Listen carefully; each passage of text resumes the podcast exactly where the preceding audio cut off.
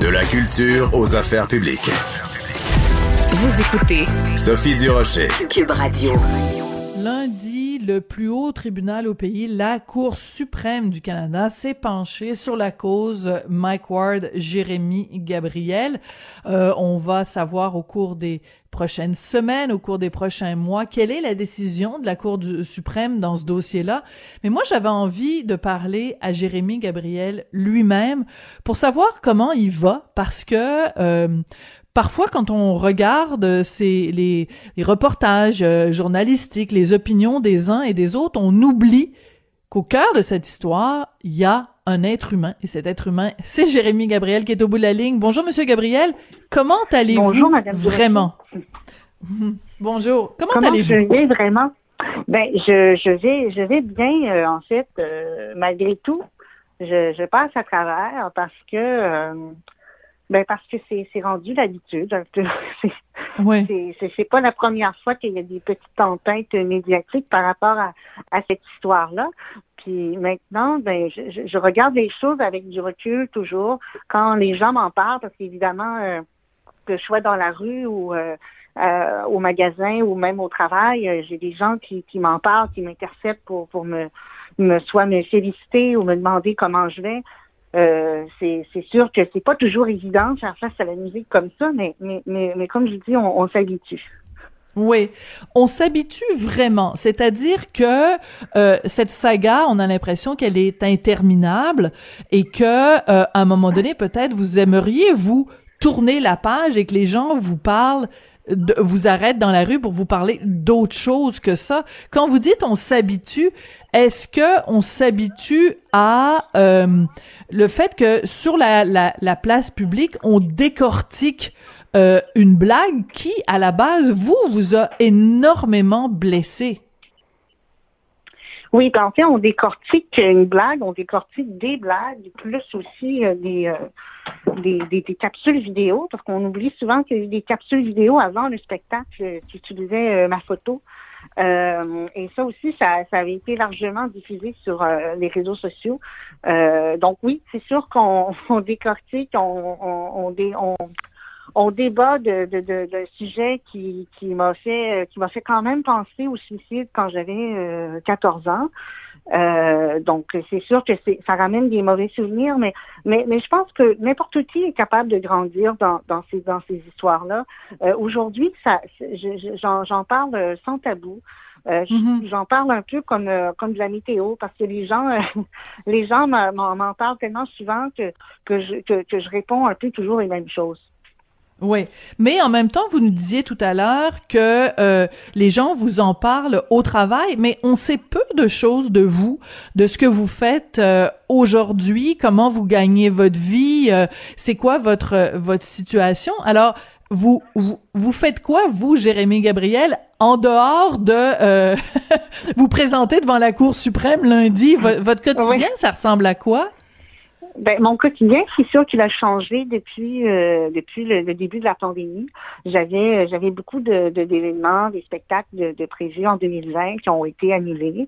Euh, malheureusement, ça, ça a dû ça, ça a un peu changé la trajectoire euh, de, de, mes activités. je suis étudiante en sciences politiques à l'université Laval. Et, et j'ai un emploi à, à, temps, à temps partiel dans un hôpital. Je travaille à l'Hôtel Dieu de Québec. Euh, comme brancardier. Donc, euh, je suis dans le milieu hospitalier là, de pas mal à toutes les semaines. Puis euh, c'est pas mal ça mon quotidien là, pendant la pandémie. Sinon, ben je peux pas faire grand chose là avec toutes les restrictions qui, qui, qui, sont un peu partout. Mais mais je trouve ça intéressant. ouais. Oui, mais je trouve ça intéressant que euh, au, au, milieu de cette pandémie où on n'arrête pas de, de, de vanter justement le travail des gens dans le milieu hospitalier, que vous, en plus de vivre la tempête médiatique à chaque fois que le dossier Mike Ward revient à l'avant, vous soyez aussi dans la tempête euh, euh, médicale dans la dans la tempête de la de la pandémie donc euh, c'est c'est quand même assez particulier que vous soyez présent sur les deux fronts en même temps.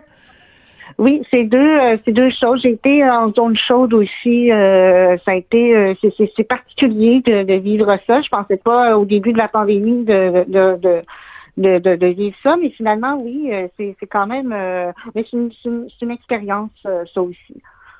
Oui. Monsieur Gabriel, vous avez euh, accordé une entrevue à mes collègues de LCN et vous disiez dans cette entrevue que un de vos regrets, c'est que le dialogue ait jamais été possible avec euh, Monsieur euh, Mike Ward.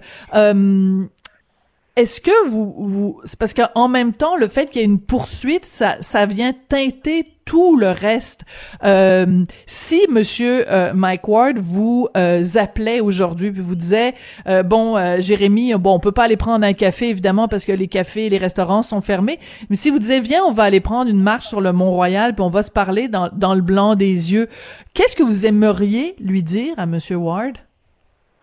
Ben, en fait, euh, si c'était possible de se parler, c'est sûr que la première chose que, que, j'aimerais euh, que j'aimerais lui demander, c'est s'il avait s'il avait pensé au moment d'écrire la blague, là, vraiment en 2009-2010, à cette époque-là, s'il avait pensé vraiment que d'écrire tout ça, puis de jouer ça 230 fois dans, dans des salles de spectacle pendant trois ans, euh, s'il avait pensé que ça, ça n'aurait aucune répercussion sur moi, qui est un enfant de 13 ans qui commence le secondaire, je c'est vraiment ça, en fait, la première question que je lui poserais. Parce que j'ai un peu de misère à comprendre qu'un homme d'une quarantaine d'années qui est établi, qui a une tribune, parce qu'avoir une tribune comme celle-là, c'est pas un droit en, en tant que tel, il s'agit d'un privilège.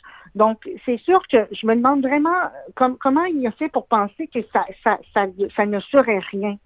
En fait, que ça, ça, ça, ça resterait dans, dans, dans sa salle de spectacle, puis que ça Mhm. sortirait pas, que ça n'aurait pas d'impact sur. C'est vraiment ça. Là. Je me pose une question sur le jugement qu'il y a eu derrière ça, le jugement moral. Et c'est c'est ça que je trouve dommage, en fait, dès le départ de, de cette histoire-là. Oui.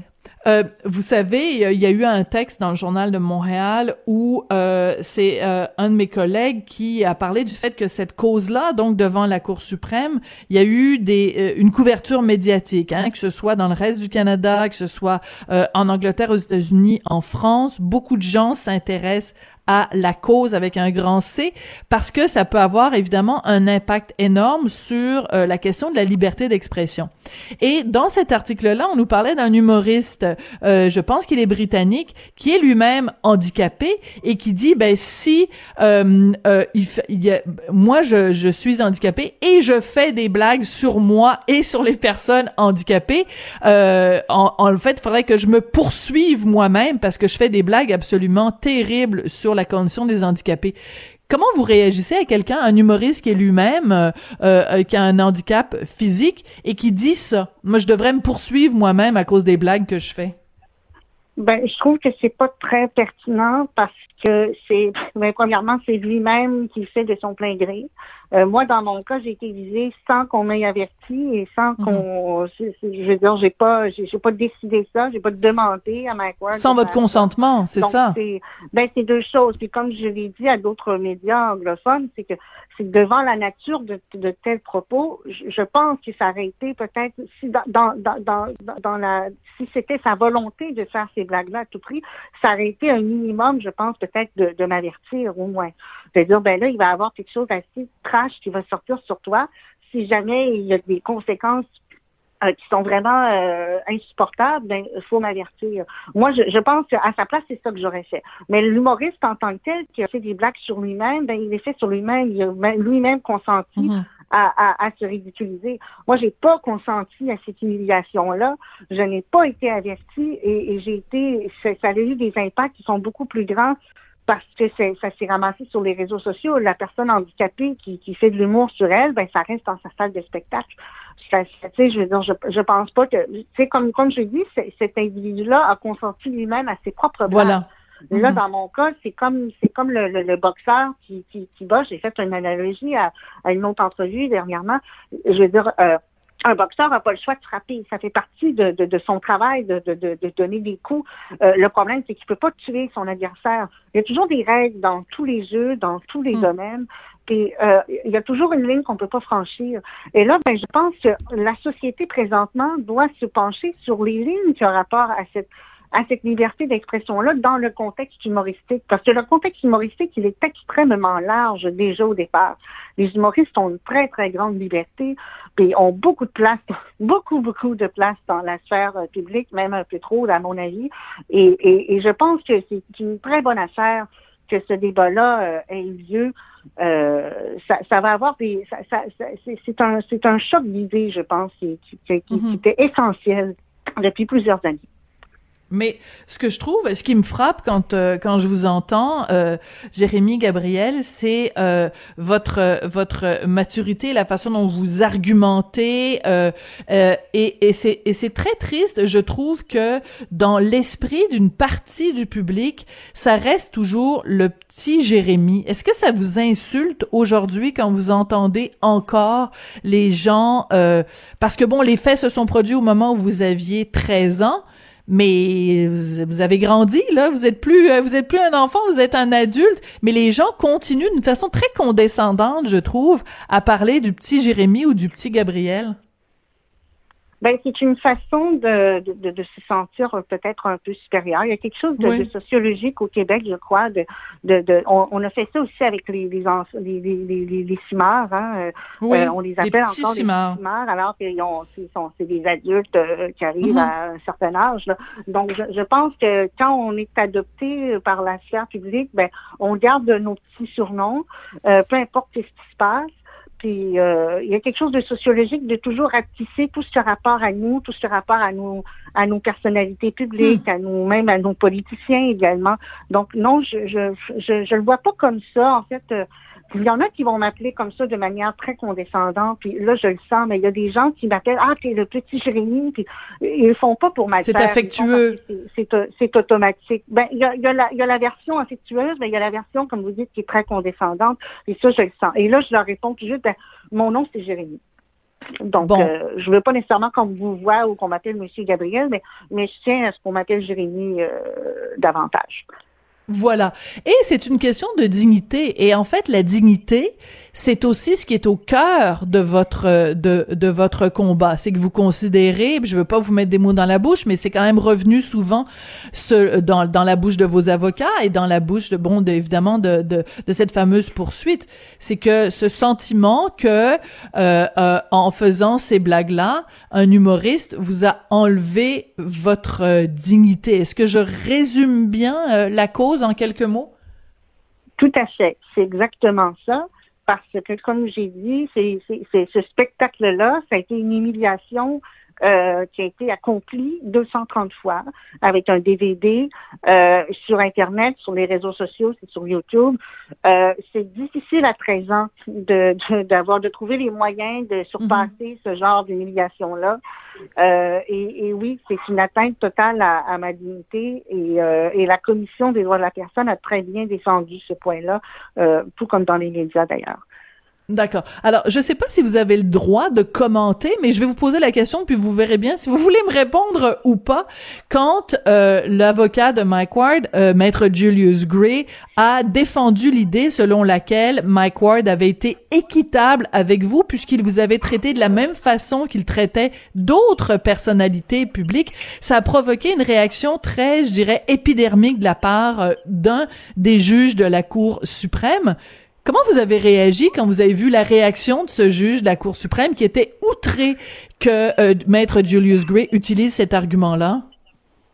Ben, j'étais d'ailleurs, j'étais très satisfaite de voir cette réaction-là. Je ne m'attendais pas du tout à, à, ce genre de, de, réaction-là de la part de, ben, de la part d'un juge, de, de, de, vénérable juge de la Cour suprême. Donc, c'est quand même un peu satisfaisant de voir ça. Euh, je vais dire, c'est pas la première fois que j'entends cet argument-là, mais moi, ce que je vais vous répondre, c'est du fait que euh, il y a beaucoup de gens qui disent ah mais c'est dans l'œil du public, t'es es, un chanteur. Il y a beaucoup de gens qui parlent comme si j'étais un chanteur accompli établi. Euh, c'est pas vrai. Je l'ai jamais été d'ailleurs. Euh, mm-hmm. On fera pas de, de, on fera pas l'autruche avec ça. Euh, c'est très difficile de percer au Québec, encore plus quand on a un handicap. Et avec tous les les préjugés, les stéréotypes qui ont circulé dans les médias et les réseaux sociaux, c'est encore plus difficile de faire valoir euh, les points, de, de, de mettre en valeur. Et, et mm. les autres artistes ont été ciblés, ben, c'est Céline Dion, c'est Grégory Charles, c'est des artistes qui sont beaucoup plus vieux, avec des carrières qui ont été beaucoup plus euh, prestigieuses que la mienne. Moi, j'en ai pas eu de carrière. Je n'ai pas de, de, carrière. J'ai une notoriété sur des événements particuliers, hmm. mais je n'ai pas de carrière. Donc, c'est pas la même chose. On peut pas me mettre sur le même pied d'égalité. Et je dirais même encore plus, c'est que euh, les autres personnalités ont été ciblées parce qu'elles étaient des personnalités publiques.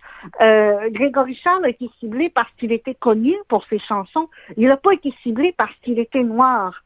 Parce que hmm. s'il l'avait fait, ça aurait été discriminatoire. Et là, dans Très bon point. j'ai été ciblé parce que j'étais handicapée. Ma notoriété n'avait pas d'affaire là-dedans et c'est un très, très, très mauvais argument de la part de, de, Maître Gray dans cette ah. histoire-là. Et, et, ben, savez-vous quoi, Jérémy Gabriel, on, on, on tire à l'entrevue tire à sa fin. Je veux simplement vous dire, vous, vous nous avez dit vous étudiez en sciences politiques à l'université euh, Laval et vous travaillez dans le domaine de la santé à l'Hôtel Dieu. Moi, je vous prédis plutôt une carrière d'avocat. Moi, j'aimerais ça entendre Maître Jérémy Gabriel. Vous défendez très bien votre cause et euh, je pense qu'une carrière d'avocat, ce serait euh, tout à fait approprié pour vous. Merci beaucoup d'avoir pris le temps de venir nous parler aujourd'hui. Jérémy Gabriel, merci beaucoup. Ça m'a fait plaisir. Bonne journée. C'est comme ça que se termine l'émission. Merci à Joanny Henry à la mise en onde. Merci à William euh, Boivin à la recherche et on se retrouve demain.